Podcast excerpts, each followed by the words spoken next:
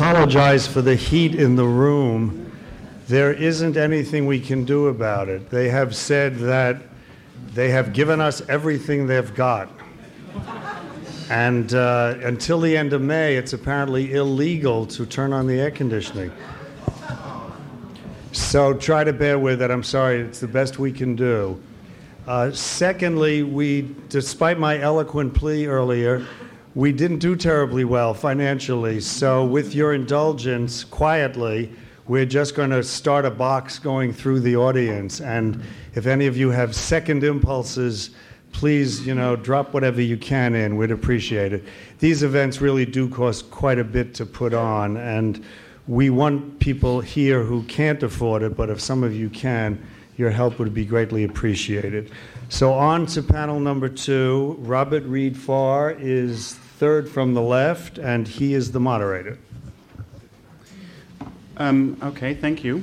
Um, it's my honor to introduce our panelists today. Uh, to my far left is Assoto Saint. Um, Assoto Saint is the editor and publisher of The Road Before Us 100 Gay Black Poets, Here to Dare 10 Gay Black Poets, and the forthcoming Milking Black Bull 12 Gay Black Poets.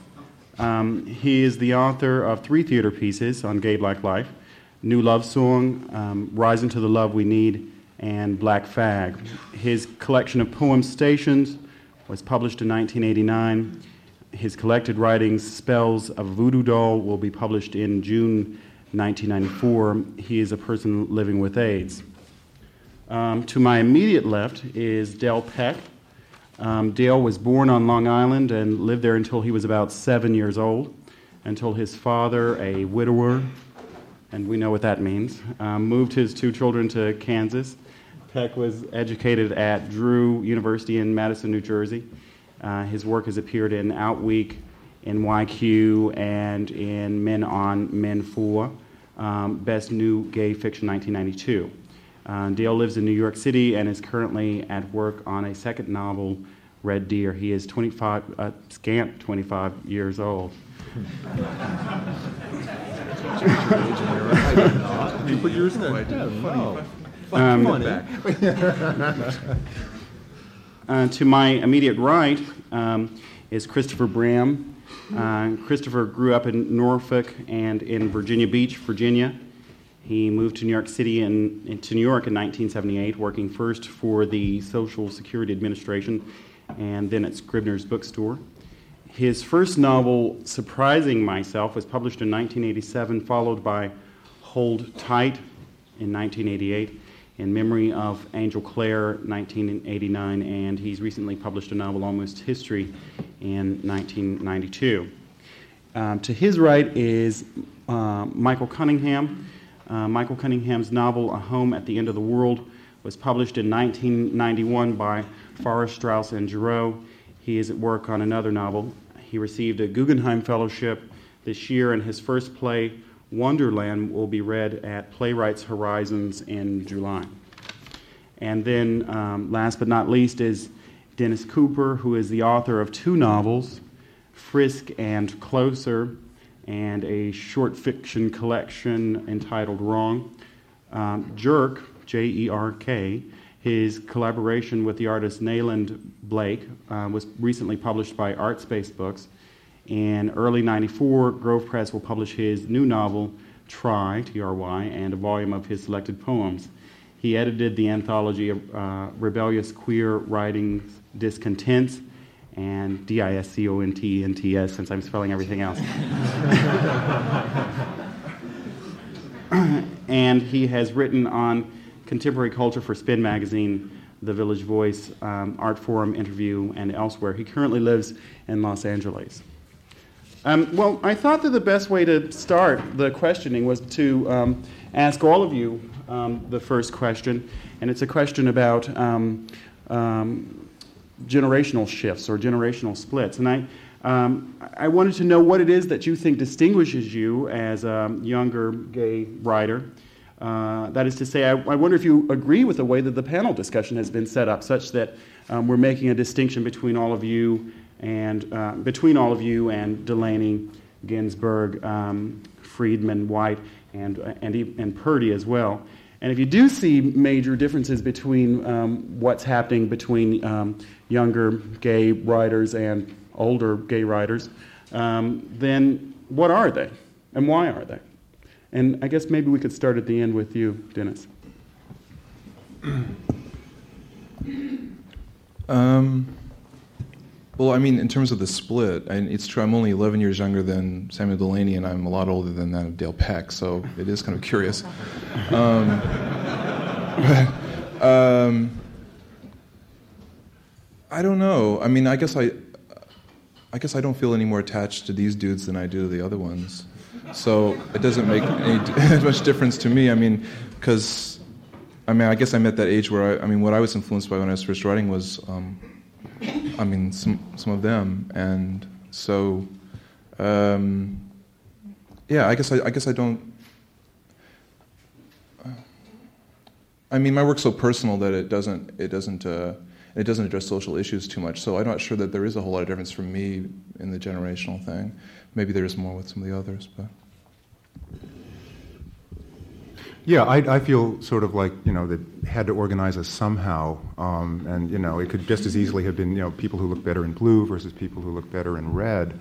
Um, you know, I, I would, uh, I hope to write something someday as as um, adventurous and and passionate and shocking as what Allen Ginsberg is writing. You know, it's. Um, but you know, this this I think this is bound to come up in various forms over and over again, as it did throughout the first panel. I'm sure it'll come up again in our panel. Um, this whole question of, of divisions and categories and classifications. Um, you know, because we are marginalized, it's a fact. Um, we we organize ourselves, and I, you know, I, I I would be lying if I didn't say it's a great pleasure to sit here and and you know, talk to people who I feel some kinship with, who I feel are, you know, like sort of family.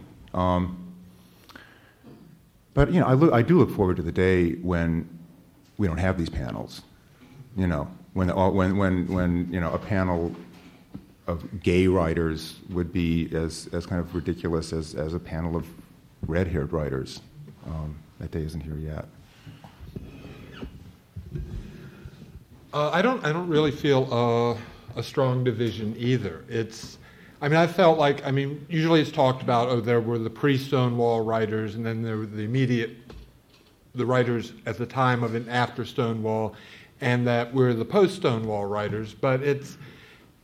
I think it's like traditions that have run simultaneously, uh, and it does seem that one comes into the foreground at a certain time, but they're they're all they're always present at that time. I think Dennis Cooper has much more in common with uh, um, with William Burroughs or with Allen Ginsberg than he does with uh, um, David Leavitt. Uh, uh, uh, I, I have. I, I, feel I have much more in common with Darren. It's not that I compare myself, but just more in common with what we're after with somebody like Christopher Isherwood, than I do with uh, David Feinberg. Uh, so it's kind of like these these um, these different traditions that are running along simultaneously, uh, and they it's kind of uncles and, and brothers and so forth. It's not uh, um, it's not these very distinct generations that uh, that that split us apart. Well, as has been pointed out twice tonight, I am only 25 years old. Um, and it, it's also a fact, Esh, but you know, um, I listened to everyone else's bios on this panel and on the panel before, and they just talked about their work, and they talked about where I was born and where I grew up and everything else, because I only have one book, and that's it. And two of the magazines that they mentioned have gone out of business. So um, that's, that's really it. So I guess for me, there's this, this very clear distinction of, of being 25 and having the first book out, and that makes me, I guess, truly a young gay writer. Um, I think too, though, that I like to see it more less as a division than as some kind of continuum, um, and you know, based on age. That goes back to Whitman, you know, to Oscar Wilde, to Allen Ginsberg, um, to Dennis Cooper, who I consider before me, to David B. Feinberg to me, you know, I mean, it's just, it's all there, and we're all on the same line, and that you could draw the distinction between me and David B. Feinberg, who wrote one of the first AIDS novels to mention the word AIDS in it, or you could draw the distinction between me and Oscar Wilde, who wrote, you know, novels about gay people without mentioning gay people, and, you know, that the fact that they actually were gay, and the distinction is always arbitrary, and I think what, what's more important is the similarities, the continuum that exists there, and it's just the evolving face of how we write literature. And um, I guess the only other thing I wanted to say that there is some kind of political context in which we publish now, in which if you published a novel before Stonewall, you were gonna you could expect a vastly different reaction. I mean, when James Baldwin published um, Giovanni's Room, the, the nicest thing that was said about it was that he treated a subject of such repulsion with such great tact, you know, and, and we don't have to deal with that sort of thing anymore by and large. I mean, we're going to get it every once in a while, but I can put my book out and not be surprised when the New York Times reviews it favorably and doesn't say that it's a novel about homosexual love, but it's okay, you know, that they actually talk about it as a book in and of its own terms. And I think that's something that, you know, the people on the panel that just spoke had to deal with in different terms than I have to. I've never had to worry about that. Um, I think it, you know, not to belittle anyone who's writing now, but I think it took more courage to write a book about, about a gay subject um, a long time ago and not so short ago than it does now. So that's how I would make distinctions. Although I'm 35 years old, I feel so old. Spiritually, physically, emotionally, due to the health crisis that we have been going through during the past 12 uh, years. Taking care of my most dear friends, taking care of my lover, all of them who have died, has uh, given me a certain wisdom that I am grateful for.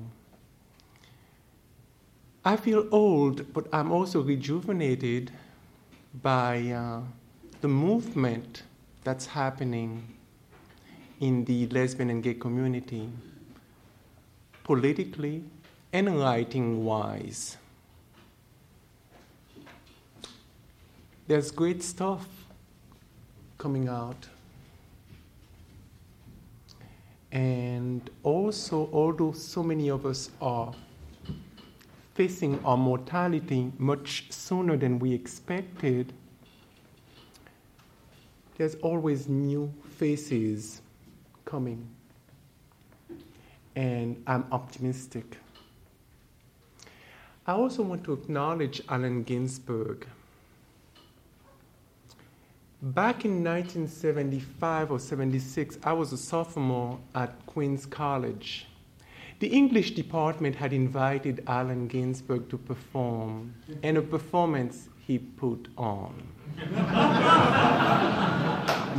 he got down on his knees, reading Master, my master, oh Master, etc. And I was, my God, spellbound. I could not believe that he, this man was being so truthful, so honest, so moving and I want to acknowledge him because if there was one person I aspired to emulate, it was he.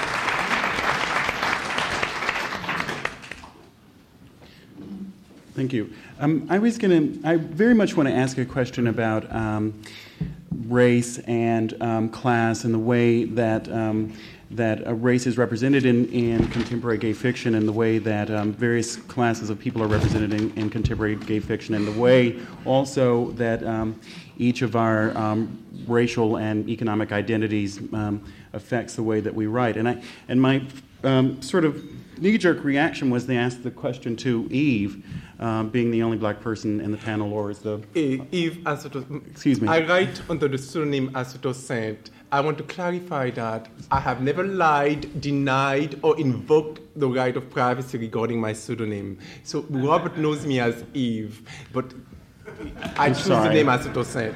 In any case, it's not an outing myself. of me. Thank you, Assoto. Um, I can be the devil also, trust me. Don't start. Okay? What was the question? Well, I'm not going to. help.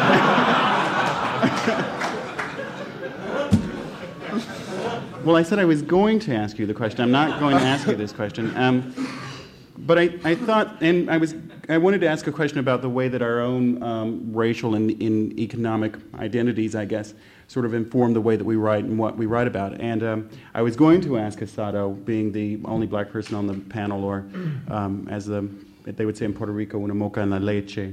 What Um, happened to you? Being The only black person.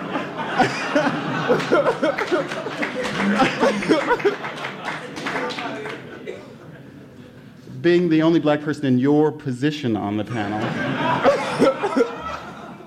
so I decided I was going to ask that question to um, Chris, um, especially since um, I heard you read an, an, excerpt from your last novel, and I know that it deals a lot with um, the interactions of uh, various races of, uh, of people, uh, of gay men in particular.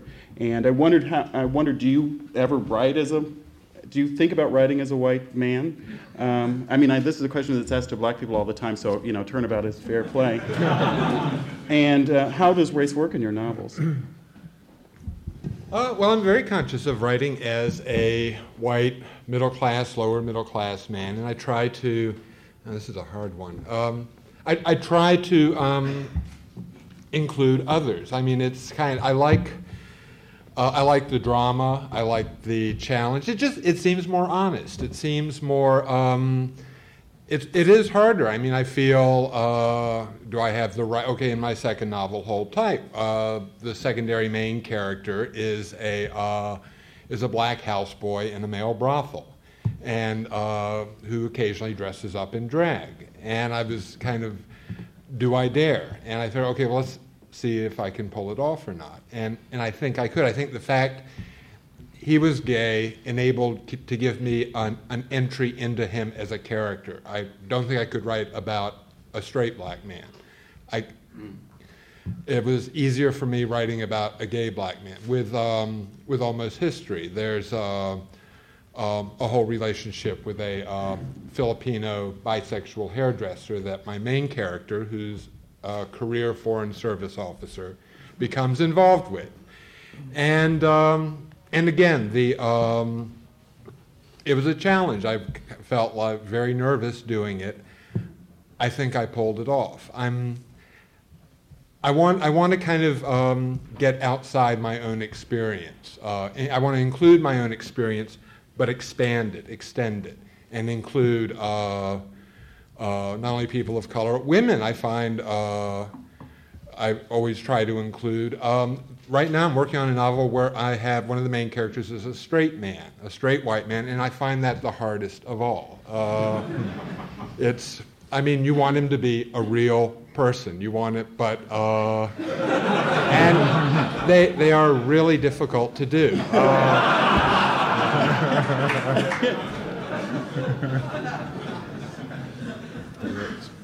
Well, can I, can I ask you a follow up then? Um, I wonder how you would respond to the comments um, that Edmund White was making about sort of the um, balkanization of identity um, in, in the United States in particular. I mean, do you agree with that, and do you see that as being a problem in the same way that he does? Uh, I see it as happening. I don't see it as as a problem, really. It's or it's um, there, there's so many positive aspects of it. Uh, okay, but we were talking about uh, the previous panel was talking about James Baldwin.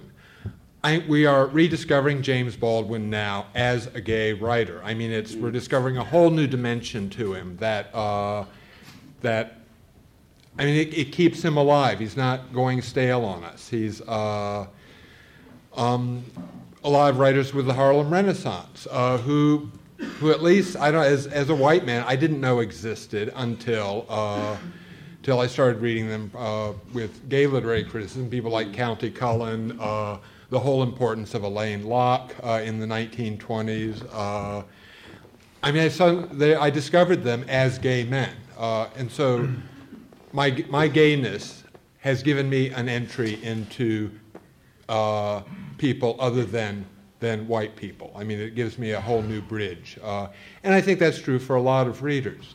Uh, I think I mean, this is I, with the gay black writers. I think it's just beginning to happen now, but I think we've seen the same thing happen with Willa Cather. Uh, I mean, Willa Cather was in a way, she'd kind of gone a little dead. I mean, she was being taught in high school, which is the surest way to, to kill a writer. Uh, but then, then first feminists rediscovered her, and then a lesbian critics, and she's alive again. She's very fresh, and uh, and so to me, it's it, it is a good thing. It has a lot of value to it. Would you like to get in on it, on that end of the table?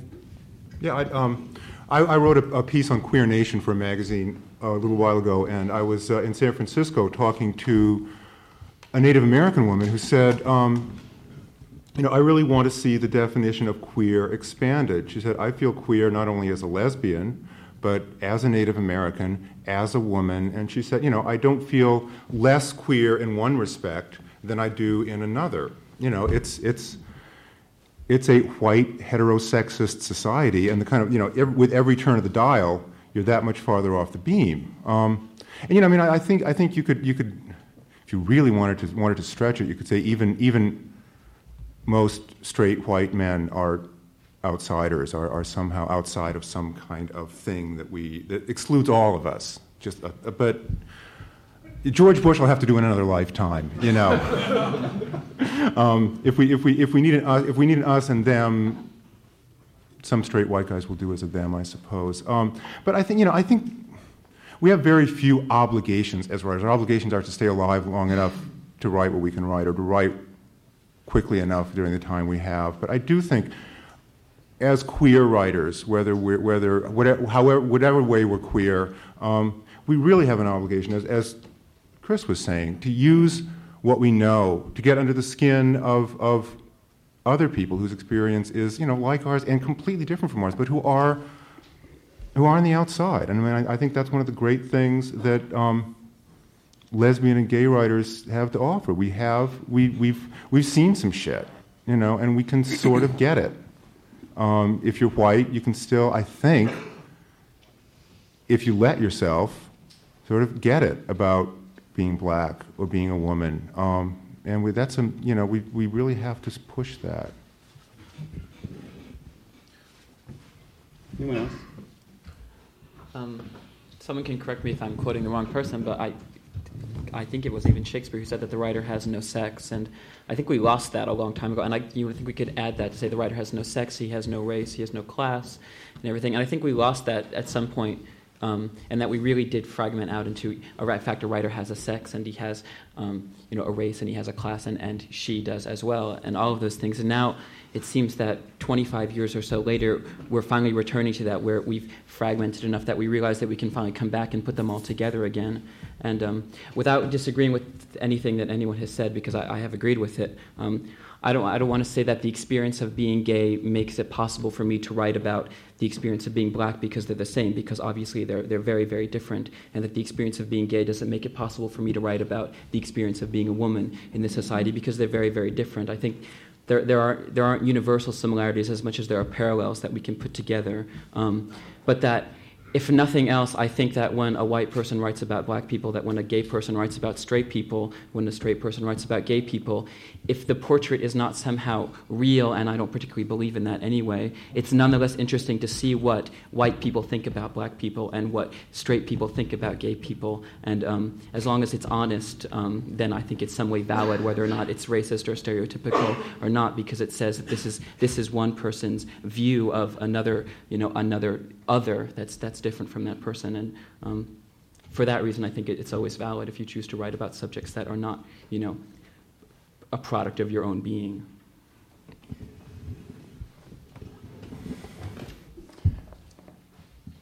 Labels like designer jeans, I wear them to be at my best. I'm a black, I'm a gay black writer, snap. My writings are inspired and focused by the gay black community, add another snap. I don't choose to make grievances the focus of my life or my writings.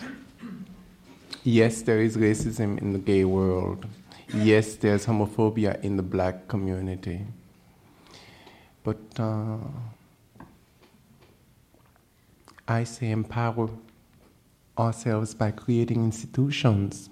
Work two, three jobs, start your publishing companies. If uh, the gay community is not willing to go beyond a certain tokenization of gay black writers and publish ourselves. This is America, this is a capitalist society, and it's not going to change anytime soon. So, therefore, use the best tools of capitalism, free enterprise, and start your institutions. And I, am not, I don't mean to let off the hook the racism in the white gay community or the homophobia in the black community, but don't make it the focus of your life or of your writings in 1993. It's all about empowerment and creating institutions that are not just self serving, but that will outlast us.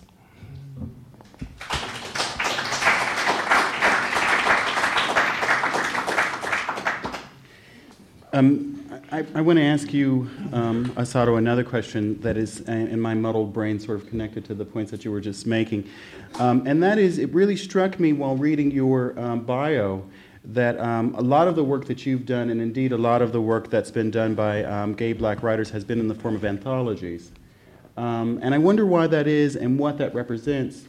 Uh, and I also, it, uh, somehow this is also connected. You spoke to me when we spoke on the telephone about um, the fact that you see there being um, uh, less emphasis on poets um, now than there was in the past. And it strikes me that some of the most famous of uh, gay black writers are indeed poets. Um, Essex Hemphill, yourself, um, and before their deaths, Joe Beam, and um, my best friend, whose name my, my, very good friend, whose name I can't remember at this very, at this very moment. Donald Woods, thank you. Thanks, thank you for understanding my life. Um, so, what is, what is it that you think is happening such that so much of black gay cultural production actually happens in anthologies? Is that a good thing, or is that, a, is that something that demonstrates a lack of resources to put together novels, um, to do single? Well, an anthology is a symbol of a community, one. And uh, as gay black writers, we needed to be together in that kind of setting. Anthology also is economical in terms of um, you presenting so many voices at once. Hey, what else? What else? What else? The same thing happened with the white gay and lesbian writers because so many of their works were being anthologized at first, and then many of them broke out.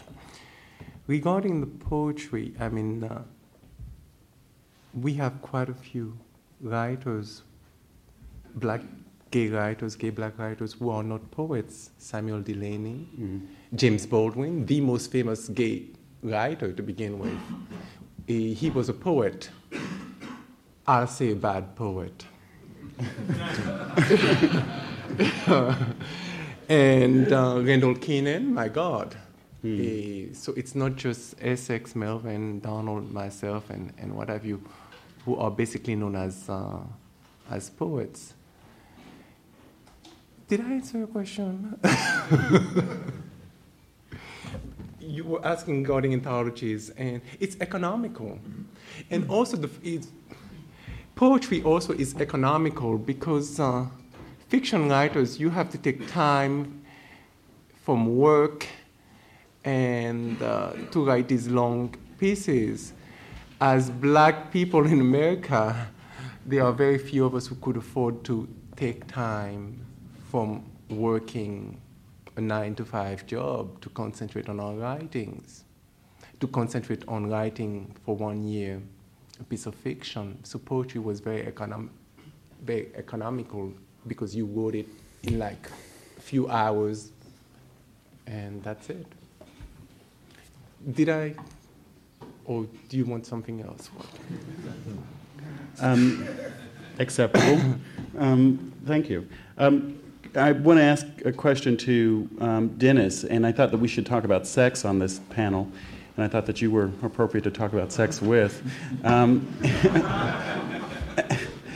and it seemed to I wanted to know whether or not, um, um in your own work, um, how sex works, um, what sort of things, what sort of your writing, I mean, how sex works, what sort of sexual things you're willing to demonstrate in your writing whether or not you think um, that there are some things that are beyond the pale, whether or not you think that it's important, for example, to be representing safe sex inside novels, um, etc.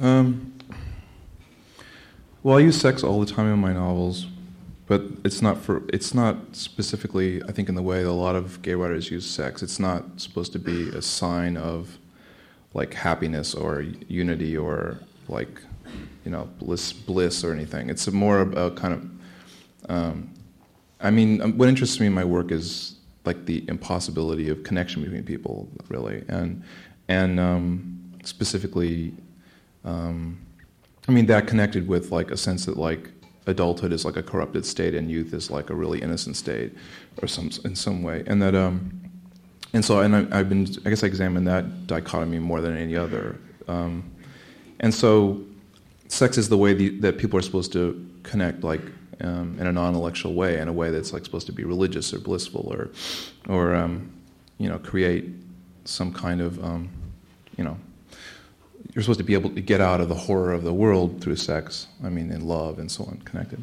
So, I, I mean, to me, sex. I use sex in my novels because it's the most extreme example of when two people are supposed to be united, and and um, and the myth of that and the reality of it, which is that um, you're actually just lying there with someone you're projecting, and there's some skin happens to be there, and um, and um, so um, there's certainly nothing that I think is not that that's not okay to represent because it's not supposed to be um, it's not referencing you know romantic love in a traditional sense. So. I'm not exactly the best person to talk about sex in that sense because it's really just like a, it's really just used as a device, you know. So because uh, I guess uh, I mean sex fascinates me, but I also think it's really horrifying, too. So um, and uh, what do you mean by horrifying? Well, but for the reasons I said, it's like. Um, I mean, um, I mean, because I don't know. I mean, the, I'm I'm like a fucked up person, and I'm interested in people who are fucked up and who like are like unable to trust other people, and who are like uh, and who want to desperately and like realize that other people are the only thing, and there's there's no there's no like no conventional religions are right. So, and that that, that what you should be most interested in is someone who you know fascinates you and perhaps who you desire someone you want to be close to or something so that and that the way to, to connect with them you know, is sex, right? Um, I mean, that would be the best way to connect with someone you felt that way about. So, um, but that you can't connect with them, I don't know. And so, um, I just don't see. I mean, I don't. So it's it's the ultimate horror in a way because it's a moment where you realize how far away you are from someone, from everyone else, because you're lying right next to them naked and you're like, you're incompetent and you know you can't speak articulately and you whatever, but you're as far away from them as you ever are. Mm. So that's what I mean, I guess. Does that make sense? And that's very different than I think than a way like Michael or Christopher would write about sex. So. Michael or Christopher? um, oh yeah, I, I, like I like wimped out on sex completely in my novel. Um, you know, I just found that I couldn't do it. I actually, I actually was aware as I was trying to write about sex that um, the English language thins out. You know, suddenly the terminology is either very clinical or kind of almost scatological, kind of adolescent. You know, and there aren't good names for things. Uh, and I mean, you really start you sudden, suddenly these bi- these kind of Victorian biases um, rear their heads. Um, but I, I mean, that's something I actually regret about my novel. I think, I think it's, it's I, I substituted food for the sex. When, you know, every, anytime anyone was foot fucked, they would like to make dinner. Um, and I could, I could, I could talk about. There were, there were recipes for a while, but I took them out. Um, And then I, you know, then I, I, I, that's like I said, it's one of my regrets. I really, I really think, you know, if you're trying to get under the skin of characters, um, you know, sex is all to do with power and strangeness, and I mean, it, it's you know, it goes right to the heart of what you're trying to write about. And um, you know, the thing that the, the truth about writing about fiction anyway is that you know you can't do it. It's impossible. You can't write about sex, and and you know as a white guy, you can't write about what it's like to be a black woman, but you do it anyway, or you, you know, you do the, the damn best you can, you know, knowing, knowing that it'll always be incomplete, it'll always fall short of the moment, short of what's, you know, hanging in the room here, the ether. Well, I love to write about sex, and it's and the main. I mean, I um, and part one of the things I love about it's I find sex is so dramatic. I mean, I mean, I, I have bad sex in my novels too, and I try to vary it with good sex. Or it's, I don't know, it's just, well, actually, I find that, I find I will, it's not so much, I, I don't kind of begin, okay, here's where the sex scene comes. I, I usually don't think of that, but it's, something has to happen, something has to be resolved, and I find it's being expressed with two men having sex. And sometimes it'll be just like a paragraph, and that'll say it. Uh, in my first novel, it went on for 20 pages, and uh, I thought, well, this is probably crazy, but I can always go back and cut it. But I went back and read it, and it remained dramatic all the way through. It didn't. It wasn't like um, I, Updike when he writes about sex. It's for the sheer challenge of, of the language. And he does it brilliantly, but there's nothing going on. I mean, it's uh, nothing emotionally, nothing that couldn't have been expressed, uh, nothing that even needs to be expressed, except I'm going to describe what it's like. Whereas I find that whenever that happens, I'll just, they had sex, you know, next, skip a line, next chapter, or what, whatever. But when something, when I can have something happen, when something can be expressed, when something can be resolved, uh, I, I, find I'll, I'll, go on for several pages, and, and it's a challenge. And after four novels, you run out of ways to describe it without. I mean, the language does begin to thin out, and you uh, you need to find new ways, new shortcuts, uh, new new ways to compress it. Uh, I mean, you don't want to you you want to avoid the porno cliches. Uh, I mean, pornography has ruined so much of the language about sex, uh, but there are ways to do it, and, and I enjoy the challenge. Uh, do you guys want to talk about this?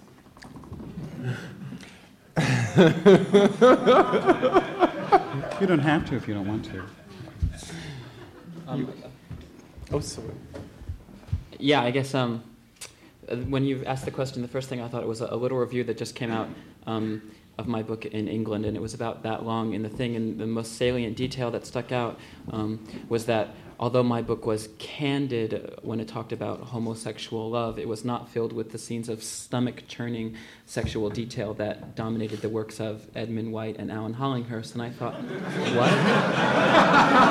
you know, and just I mean, I mean, I find that a really interesting comment. I mean, it was clearly homophobic, among other things, but I find it interesting because, um, for those of you who haven't read the book, and I suppose that's most of you, um, there's, a, there's a scene in the book where um, a gay man's reaction to the death of his lover from AIDS is to get fucked with a shotgun and to ask the man to pull the trigger. And I thought, well, if that's not stomach churning, then, then what did I just write? Because it turned my stomach.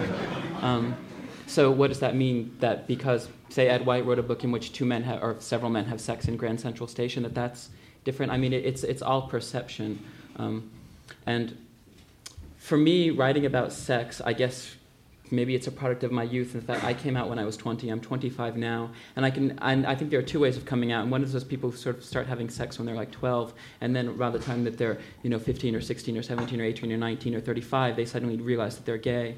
And then there was me who sort of knew he was gay from the time he was about 12, but God, you know, don't touch me, don't, you know, don't look at me. And, and it wasn't until until I was 20, until I was leading the, my campus's gay and lesbian alliance, until I was, you know, doing everything else before I finally actually had sex. And it, it had become this kind of be all and end all thing. And I, stick, I still th- see that in my writing um, up till I'm, I'm writing a scene like right now, just, you know, the, yesterday, today, this afternoon. Um, in which these, this, these, this couple, actually a straight couple, have sex for the first time, and um, they've been seeing each other for several months, and he's going in for an operation the next day to remove a brain tumor at the back of his head, and they think he's going to die. And so it's, I mean, it's just, you know, the most important experience of their entire lives, and she's preparing to be a widow now forever, um, etc. Et you know, and all this is going into the sex scene, and I, and I mean, it's deliberately romantic, and I, I think I do tend to look at it that way. Um, but and I'm not even sure why I wanted to say that, but just, just that I think, um, you know, the, the, the gamut um, is run in, in, gay writing as in any writing when you write, whether it's erotic or, or not erotic, when you write about sex, that, that you can say just about anything. Um, oh, I, th- what I wanted to say was that and I don't think this is true, but I'll say it anyway. That, but that sex is the bottom line of homosexuality. It's what makes us gay writers. It's what makes us gay people. And like I said, I don't think that's true, but I think it, it's true. Um, and I think that's how you have to say it. Um, and that when we write about sex, it's what makes us. It's why we're, I think, on some level, why we're on this panel, why we're gay writers, and why um, I mean, think of your favorite closeted writer who doesn't write about gay people, Henry James, who's never written a gay sex scene and probably wouldn't be on this panel were he alive today um, because he didn't write about sex between two men, although you can go through and find all kinds of gay themes in his work. Um, so, Dale, does that make his literature gay literature then? Um, I'm, I'm, really wary of that term. Um, I mean, I read The Pupil, for example, as one of, you know, an early gay novella. I mean, if it's not about homosexual love, then what the hell is it, is it about? Um, but um, Daisy Miller, I mean, is she a diva or what? Um, I mean, there are all these things that, that are in there. Um,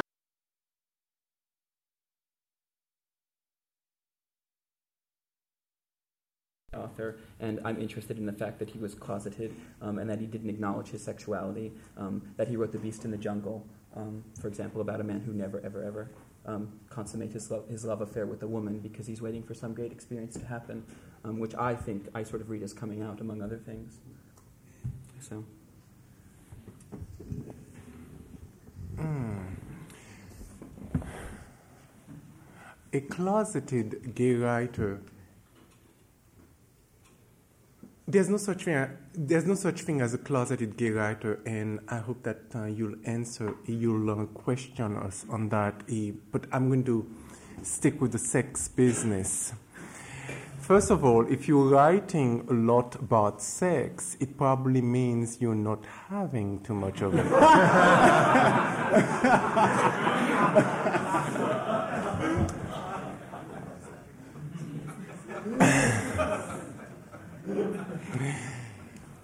we are part of uh, an age where gay sex, where homosex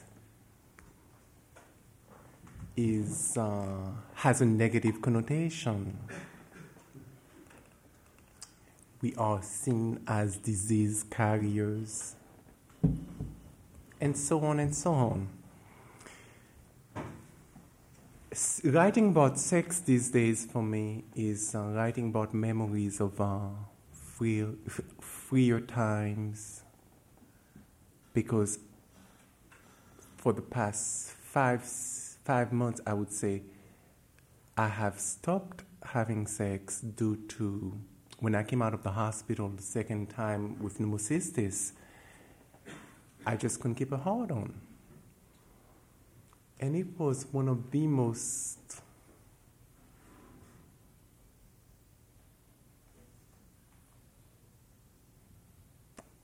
weird experiences because sex was so much part of my life. And as a result of this virus, that part of my life couldn't continue. So, writing about it is. Uh, remembering unabashed good times. But we also have to remind ourselves that it is not sexuality that is a problem, it is a virus. So go ahead, have as much sex, and do it for me, dear.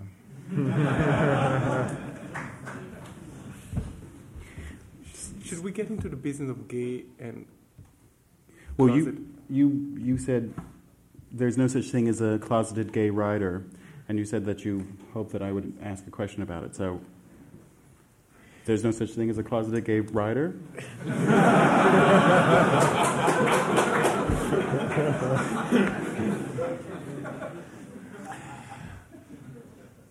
Homosexuality is a preference.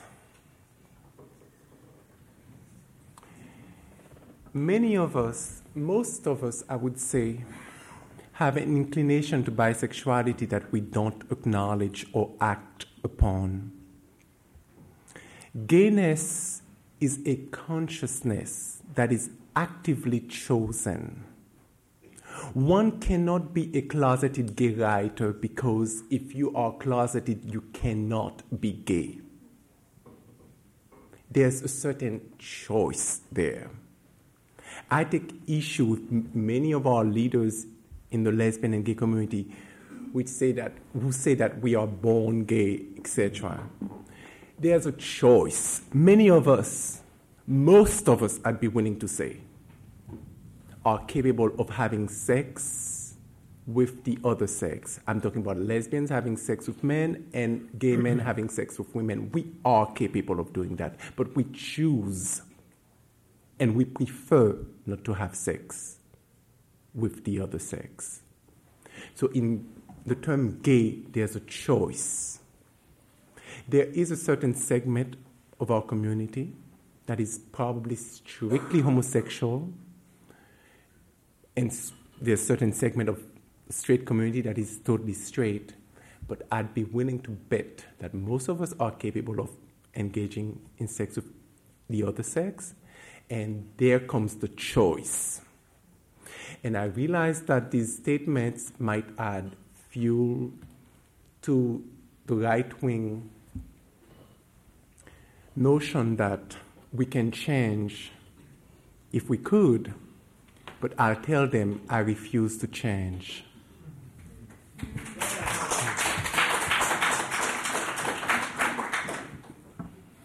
Does anyone else want to address that issue?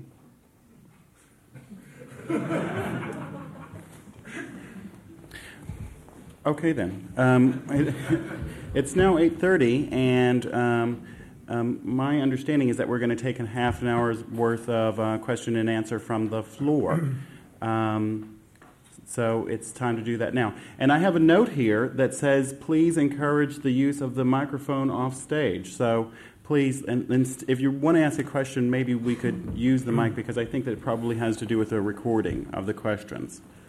You know, before before we start the questions, I uh, just quickly, um, I, I was on in one other panel in my life. It was a horrible panel um, a few months ago where I was kind of like the token gay man, and um, it was a, it was pompous and, and demeaning and awful. Um, and uh, when it was time to when it was time to, for people to ask the questions that nobody especially wanted to ask of the panel members who weren't especially interested to hear them, um, I thought, you know um, what's really interesting to me about this situation, about people who write sitting up in front of people who read, um, is not, you know, for whatever it's worth, you hear what we have to say, fine. But, um, you know, among the other things you're doing when you're writing, you're trying to give somebody something that, that you hope they'll want to have. And um,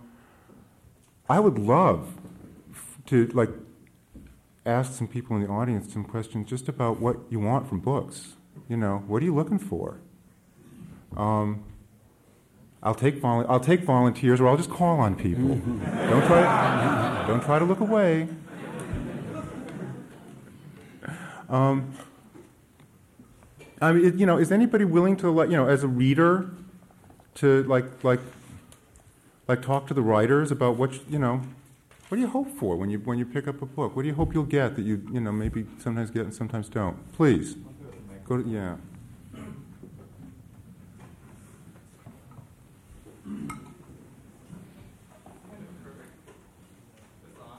Doesn't know. Hello. Oh wow.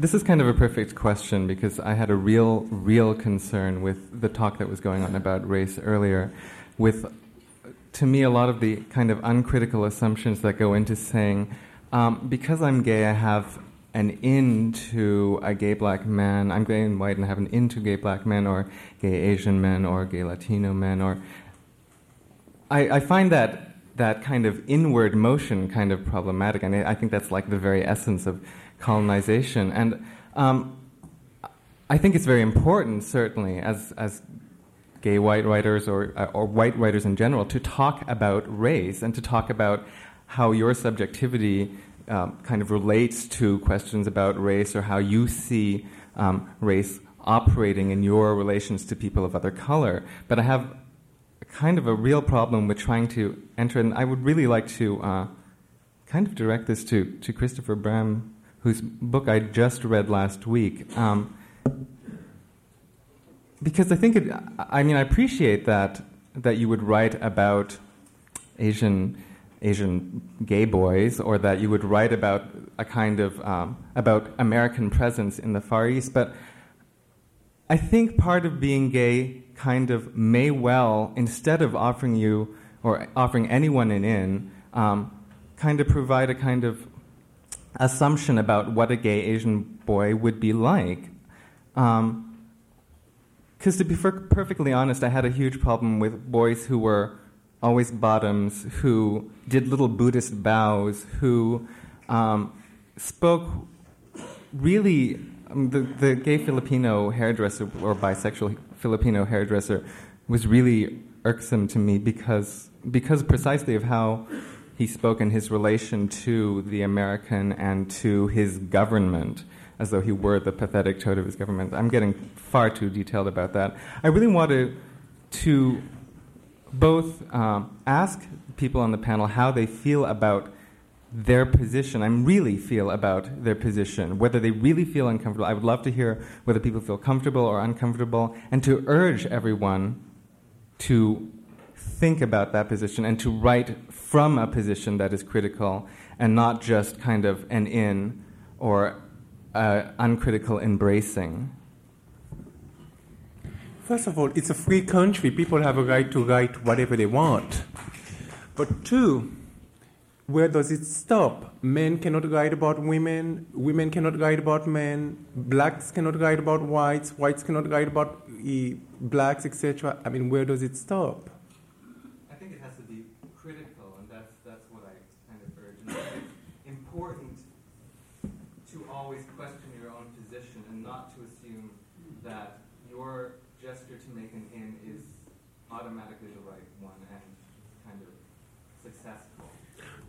No, I mean when no, I mean I, there's um, I knew I was taking a risk with almost history with the Asian characters, uh, and um, and w- earlier when I was talking about my gayness giving me an in. Uh, I didn't. I didn't mean it's not uncritical. It's not. I am not saying, "Oh, hey, here's another gay man. Sure, I can do him," because I'm. I'm aware I'm playing with fire. I don't want to reduce the character to other capital O. I don't want to do uh, um, just reproduce the stereotype. Um,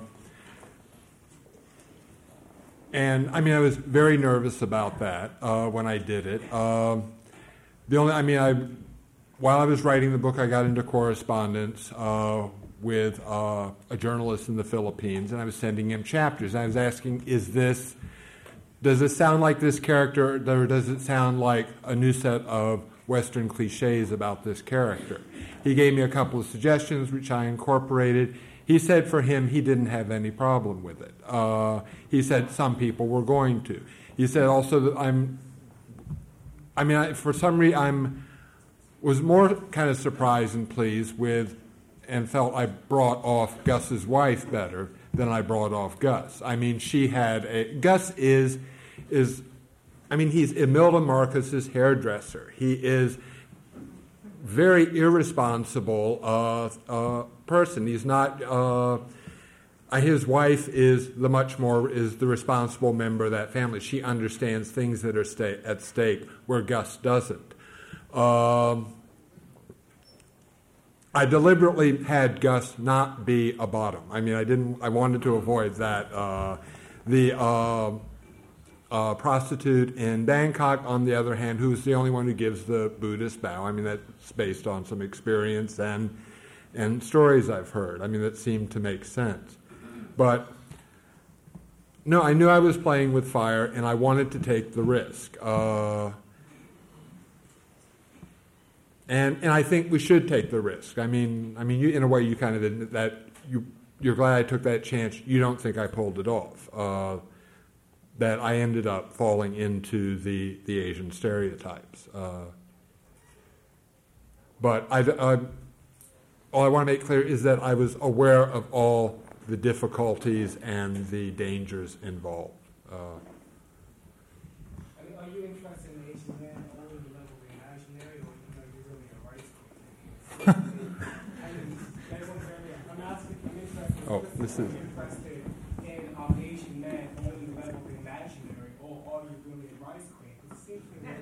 So did did everyone hear what he said? Are, are you really a rice queen? He said, "Are you interested in Asian men only on the level of the imaginary, or on, are you only a rice queen?" And, uh, and I'm really curious because does. I mean, if you are, I mean, it seems to me if you have to somehow send somehow your text, let's say, to Asia to get some sort of response, to what extent are you actually talking about your own experience in relationship to Asian men? I mean, have you thought an Asian man? I mean, I mean and that, that would be my question. As, I mean, why why don't you go to Bangkok somehow to be or oh, send your text to to go through research, or are you really somehow grappling with your relationship and trying to cross your trying to cross difference as opposed to recolonizing somehow, you know? It seems to me that um, I mean, seems what was being said about relationships and how race and class to me is so much about colonization. It seems like what you're saying, and without really an attempt to somehow interrogate, you know, your whiteness, interrogate your desire for Asianness. It seems to me that there needs to be a much more thorough, somehow self-critique about that desire, not to police it, but to really begin to start um, talking about what the difficulty in that type of desire. You know, it seems to me it needs to be much more complicated as opposed to somehow relying on somehow, you know, I don't know, bottom, you know, Asian bottoms or somehow black box or black, you know, drag queens. I'm tired of black drag queens. You know what I'm saying? I'm tired of somehow the construction somehow, I mean, you know, Yeah, what- no, we no, should- I'm tired of that type of construction of the stereotypes of the black Asians, what have you. Much more interested in people who are able to cross that difference and at the same time maintaining their Okay. own integrity. Okay, go ahead. Okay, no, I've, I'm not a rice queen. I have, um, I've got a couple of Asian American friends, but I, I have no kind of sexual. I mean, it's, it's not a sexual fantasy for me. What it, I mean, that there were uh, gay Asian characters in this novel is because of the route the story took. The book, the novel is about American imperialism. It's about a man in the State Department.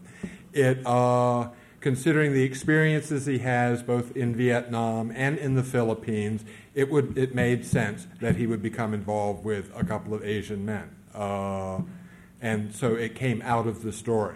Uh, I mean, that's all, all I can. I'm. Uh, um, there's. Uh, I mean, in regards to okay, in Hold Tight, Juke the houseboy. There's one scene where he dresses up in drag. I at that point I had made a point that I've established Juke enough as his own character that this wouldn't be oh all blacks are uh, are drag queens because I didn't like that either. But for the story, it made sense at the time. It was the logic of the story uh, dictated it because of the then complexities it created for the other characters' attitudes towards Juke. Do you think Okay. the construction of, let's say, black drag queen in your particular book fits into a history of somehow black names and how black I was trying- I've- in both books, I was- Visual text representations is always reduced to somehow the black or somehow the emasculated queen. I mean, to what extent? Okay. And this is Okay. something to be curious about. You can answer that, and then we need to go on to the next question. in both case, in both books, with uh, Asians in Almost History and with Juke in uh, uh, Hold Tight, I was trying to address that construction. I was trying to take it apart. I mean, the thing in Hold Tight, Juke is the character who is far more perceptive about what's going on in terms of these very macho men's uh, gay uh, behavior than anyone else. Uh, I'd like, uh, I'd like to make the observation. Uh, in the discussion of sex in the novels, I found it very surprising that uh, Dale Peck was the only writer up there who said that the sex, the tension, and the excitement uh, comes from uh, the char- the plot and the characters in the story. That's what makes the sex part interesting. I found Dennis, Michael, and Christopher's answers uh, very strange uh, for gay Uh, writers. excuse me, I said that the sex was dramatic, that something had to happen. Uh, But and, and, and I also think Dennis made it, made it quite clear that there's his whole, these various emotions that are going on in, in the sex scenes in his own work. Well, I, I thought most of the answers were very dismissive of uh, the part I think that really brings you together, and I would agree with Dale Peck in his answer. Hi. Um, to answer your question, uh, Which question is that? the one that Michael asked, um, I think the thing that disturbs me most about most queer writing is its complacency.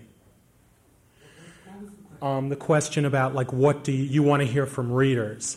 Um, I kind of like this panel because I see all of you as people who are very original writers and also writers who risk um, in both the, you know plot but also in language. And there seems to be so many gay and lesbian writers who, especially, well, fiction and poetry, who sort of take residence, sort of take for granted, and it's not, not just talking about white people, white writers, who sort of take it for granted in existence in what I call Levittown. And, um, and I think what I want to say is I don't, I don't want, I don't want this, I don't want when I open a book to, to sort of get confirmation. I want that challenge. Um, I think ultimately we can categorize and, and do all this stuff because I really feel like we in the we in the queer community also sort of go after each other in the same with that same sort of self-interest and turf fighting that you know in the 80s was ha- happened on Wall Street and in boardrooms all over the country. I think ultimately those things are beside the point because it really comes down to how truthful and how, how truthful the vision is and how great the language is. And what I'd like to ask you guys is what do you hope or to, to hear from your readers, or do you hope to hear anything at all? When you finish something, is it just, I don't want to hear what anybody says, or I mean, do you kind of hope that you, I mean, do, somebody, I can't remember which writer it was, once said to me, Well, I don't really know why I write or what it says, so I kind of hope that people who read it can tell me someday. Michael, do you ever feel that? Do you want to respond to that? Yeah. Um, sh- well, yeah. I mean, aside from just pure unadul- un- unadulterated praise, um,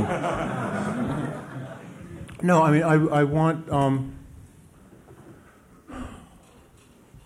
I guess I guess the most gratifying response to me is is that that, that something I wrote seemed true.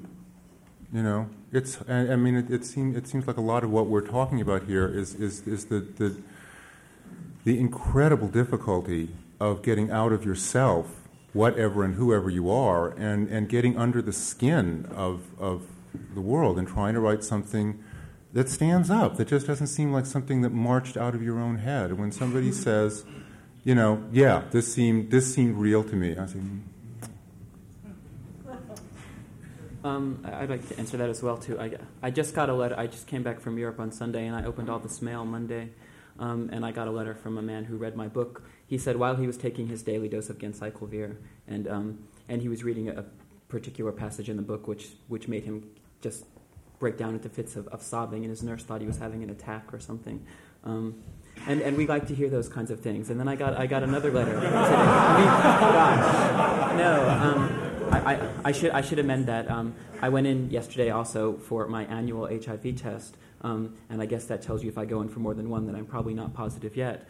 Um, and so it meant a lot to me because because AIDS came to dominate this book at the end and not at the beginning, because um, I, because I wrote it as I immersed myself in the gay world and in the world of AIDS activism, ACT UP style, etc. And I, you know, when we speak of identity politics, there is, I think, a split between HIV positive and negative, as well as a split between between race, between gender, and everything else. And I wanted to know if this book was going to be true. And when you get this book, you know that it's true at least for one person out there. Then then it means something a lot. Um, then I got another letter as well. I mean, there were, there were three or four, not tons, three or four. Um, and this was from a person who's coming out. Um, and he, he asked me all these questions. Basically, he wanted me to tell him, write him a letter saying, it's okay. And um, you know, after having read the whole book, he still wanted you know to have some real gay person tell him directly, "It's okay."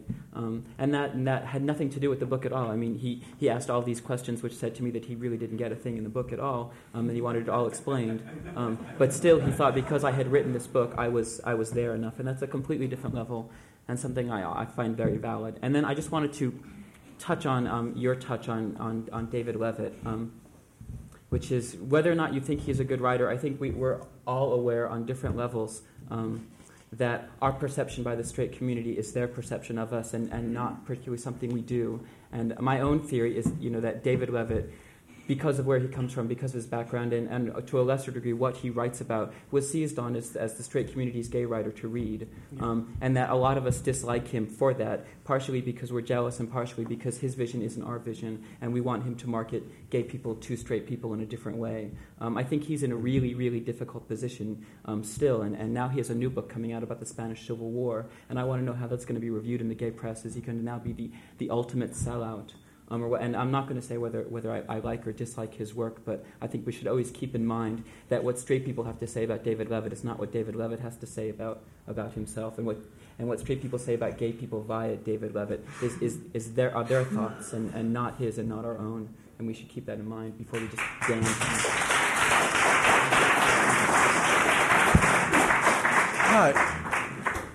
He very well said. He, what I hope for as a gay, as a gay black writer is that a gay black reader and audience will tell me that I gave them something tangible that they themselves should hope for. Something to help them raise their consciousness as gay black people. Something that will make them want to read about themselves in my writings. Judy Grahn once stated that hope is what entices people to read, to see themselves reflected accurately and respectfully. I always say to any writer, offer the reader some hope, especially during these times. We have to offer inspiration, consolation, and hope. Um, my comment is uh, mainly a reaction to Christopher Bram's uh, response to Robert's first question on race and how that has configured you as a white gay writer. Um, first, I think this has been brought up several times this evening, but the idea of speaking for others, I think it's important to keep in mind. We should be careful not to um, stay away from speaking for others as if there's some kind of unifying experience that gay people have, or Asians have, or black people have, or women have, and even more so, you know, black gay people, etc., or white straight people. Um, and that, of course, configures to your own writing um, as well in that you you don't necessarily have the in to a white gay community, but you have obviously a very um, you have the in about your own experiences. And um, an example I want to illustrate is I hope I'm doing justice to this interpretation, but Gayatri Spivak talks about this concept in one of her essays of earning the right to speak and earning the right to criticize, in which she illustrates um, she talks about the anger faced by white heterosexual men and how they feel um, silenced in talking about the experiences of people of color and different people who have been marginalized. And I think, I think um, not just as is one's political, uh, not just as one's sexual partner, a very political act, but I think the choice of one's friends, the people we talk to, and and, under, and how we um, are informed as who we are about other people's experiences is a very political act as well. And so, I think it's it's almost impossible to earn that right to speak um, about different experiences other than ones that we've had if one never interacts with those people. And I think just, I'm almost done. Um, one of the um, criticisms of the, um, the upsurge of uh, the concentration on cultural studies on African American uh, experiences is that the people who study it are talking about it in place of um, mm-hmm. relating to people those experiences. So I just wanted to end mm-hmm. with that. Thanks.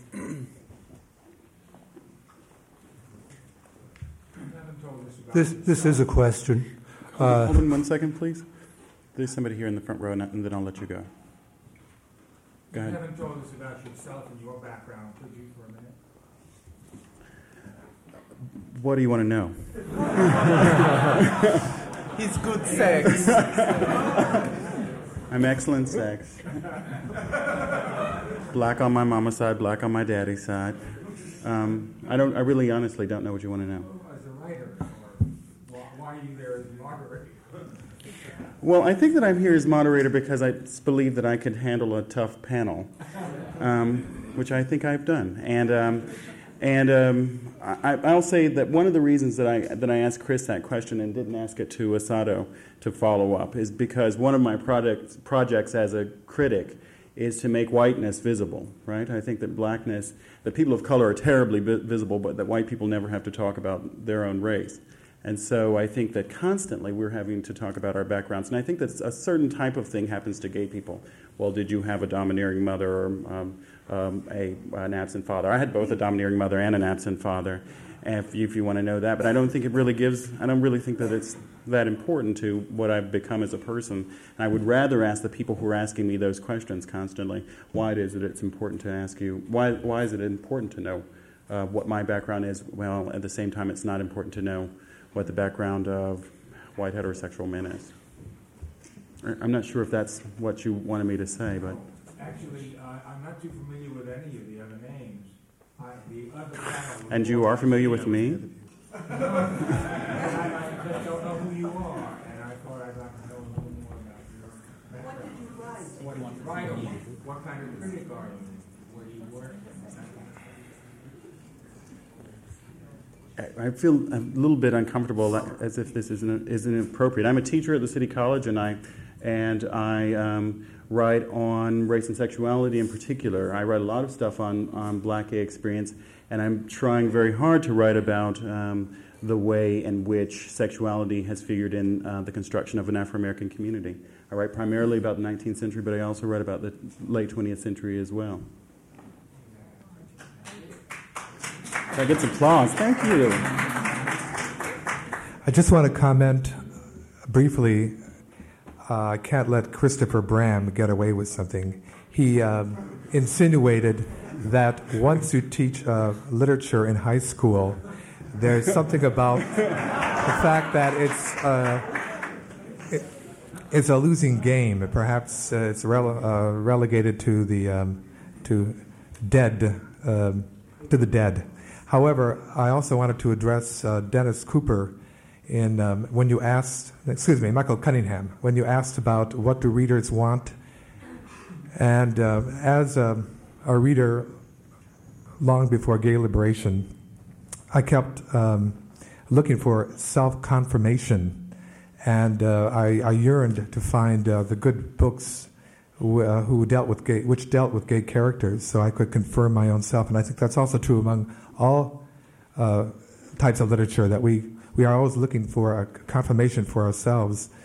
And um, I was just recently teaching Antigone, and uh, what really brought it alive was an article in the uh, New York Times recently called The Politics of Silence, which happened to mention Antigone and uh, bridge the homosexual liberation with uh, the um, situation that Antigone found herself in. And I, and I found that I was, I made copies of it and I presented it before my classes. And it was the first time I ever really had a discussion of homosexuality in the classes. And I thought that was a, a liberation moment for myself. And I also think that I would re- uh, teachers are continually looking for good examples of so-called quote gay literature uh, to present to the classes. Uh, the only thing we have in our high school is Tea and Sympathy at this moment, and it's been around a long time. And not for much longer with the rainbow curriculum, right? So. okay. Um, I'd also like to respond to Michael Cunningham's invitation, but not by way of telling you what I'd like to hear, but asking you about some clarification about what you've already given us. Um, when Assoto mentioned the uh, issue of, of preference and sexual expression, he was dipping into the endlessly resurgent, and to my mind, endlessly annoying discussion of essentialism, inherency, biologicity of uh, homosexuality you gave us a character that I found uh, disturbing um, in a pleasant way.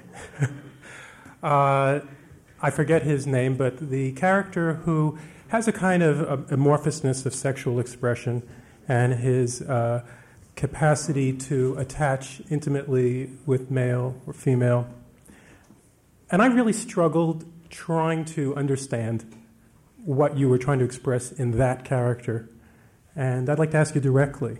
Um, maybe I'm misreading the importance of that, but I saw the, the sexual diffuseness and the intimacy bonding diffuseness of this character as meaningful, but I didn't understand what that meaning was.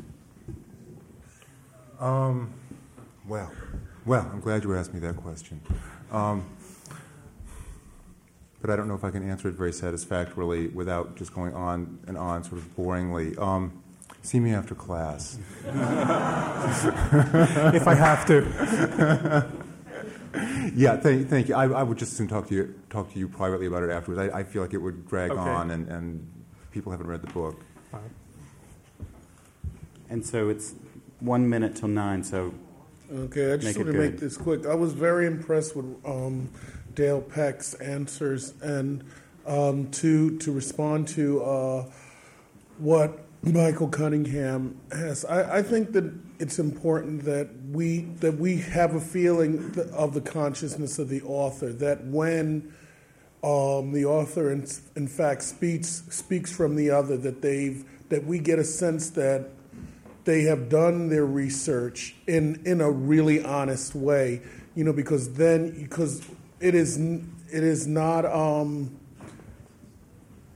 um, it's not difficult to see it's, it's stru- you can see the struggle between colonization affects us all you know and we have to begin to be aware enough to take off our colonization hats so to speak in order to do the proper research in order to present identifiable and um, dimensional characters a lot of times given the roles that some characters of the other are given they only leave maybe one dimension. And I think what I would like to see is something with more dimension, like um, Melvin Dixon in, in Vanishing Rooms.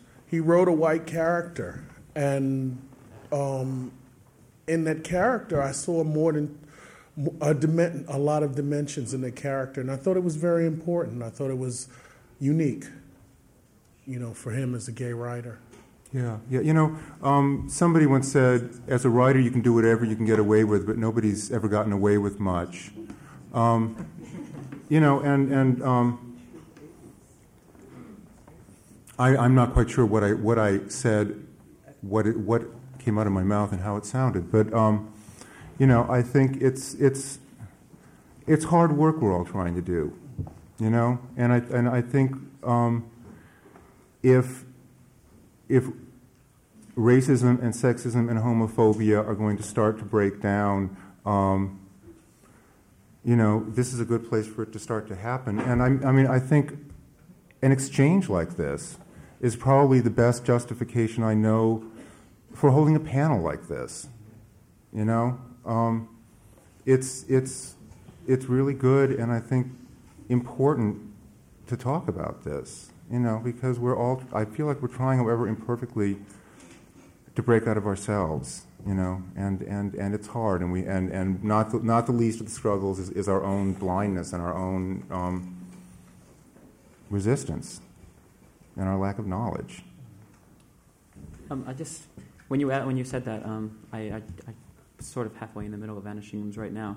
But it's interesting that in the last panel we were talking about James Baldwin, or they were talking about James Baldwin, and the fact that he had difficulty integrating being black with That's being gay. Um, I mean, or, or so we perceive in Right. Giovanni's room, where the main character That's not true at all. is straight, where go tell it on the mountain. Um, you know, it seems to me, I just, I just read the book, that, that there's a strong gay sub, sub-theme going on there. But when we say that, we say that James Baldwin had difficulty integrating being black with being gay in his work. But when we, when we talk about Melvin Dixon writing about a white character now, we perceive it as, as a venture out. Um, and it's, it's interesting to me, just between the two discussions, how, how we're thinking of those two writers in different ways. Maybe because they come from historical periods, maybe because they treated their material differently. Um, but essentially, I mean, as I look at the two texts that, that I'm, I'm, you know, having read both of them fairly recently, I'm in the middle of Vanishing Rooms right now, that, that the, the treatment is really similar um, and on, on many, many, many levels, um, but that simply for historical reasons we're viewing them differently. We're saying that James Baldwin had a problem putting things together and that Melvin Dixon was, you know, stretching out when he wrote about a white person. Dale, I, I, I think that we're out of time. I, one thing I did want to say, um, I'll take this opportunity to say it, is that in the conversation about James Baldwin, I very much disagree with the idea that James Baldwin um, uh, was not able to integrate his gayness with his blackness, and I actually think that the Bergman treatment of him in Gaiety Transfigured is rather shallow. Um, and I, I want to point that out and, and not leave it, not leave the idea that somehow, not leave the idea that James Baldwin wasn't able to, not le- let that idea rest because I think that it's completely fallacious. Before, I don't want to be the last word though, and so I want to give each of you a chance to say something if you want to, and then we can we can break. The issue of AIDS has hardly been dealt with. And I'm curious why. Because uh, so much of our writings now and tomorrow is uh, focused and inspired by the AIDS crisis. The only worry that I have regarding tomorrow is that uh, I want to empower as many gay black poets as possible because the gay black writers community, gay black poets community is being decimated by AIDS. I did an anthology of 100 gay black poets uh, two years ago. Out of the 100 poets, 11 have since died. And many of us, including myself, are in late stages of HIV illness. I counted 54 out of the 100 dealing with some form of HIV. And uh, those of us who have somewhat achieved whatever little amount of fame are going for an early retirement in our graves. I'm talking about Essex, who has AIDS, although he claims he's HIV positive, but he's, he has AIDS. Myself, Melvin Dixon, who died, Donald Woods, who died, Igor Gonzalez, who has uh, AIDS also. And it's a very frightening situation. But like I said, the worry that I have right now is to empower as many black gay poets before I, I leave. Our language, I don't worry about what's going to happen in terms of uh,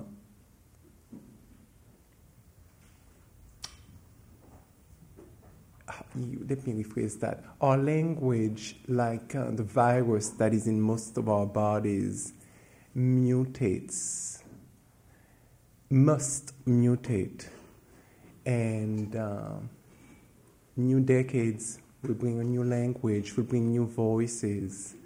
I'm optimistic, like I stated earlier, that there's a whole new generation that's coming, and that will be the voice of the gay community. Okay. Um, I thought we were just going to go down. Oh, sorry. We don't have to, but you can go. Um, I was I was going to tell a joke earlier, and it suddenly strikes me as very serious after listening to Soto speak, which was that Jackie Collins' new book has a little note at the beginning of it that says that there is unsafe sex depicted in this work, but in these times, you know, I urge everyone to practice safe sex. And um, I think it, you know, on some level, it's kind of funny, but you realize the magnanimity of, of the crisis, um, and though we didn't talk about it much, I think everyone on this panel and um, many of the people in the panel before us are all writing about it, and we are all concerned with it. And um, these things slip sometimes, you know, in discussions, but I think it's important to all of us, um, and that, it, that it's important in general. Okay, then. Um, the end. Um, thanks very much, and I think that there's some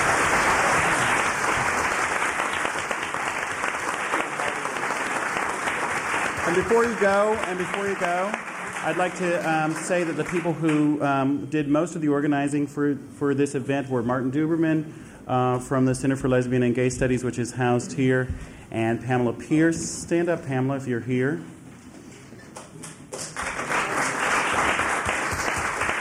Uh, the PEN American Center.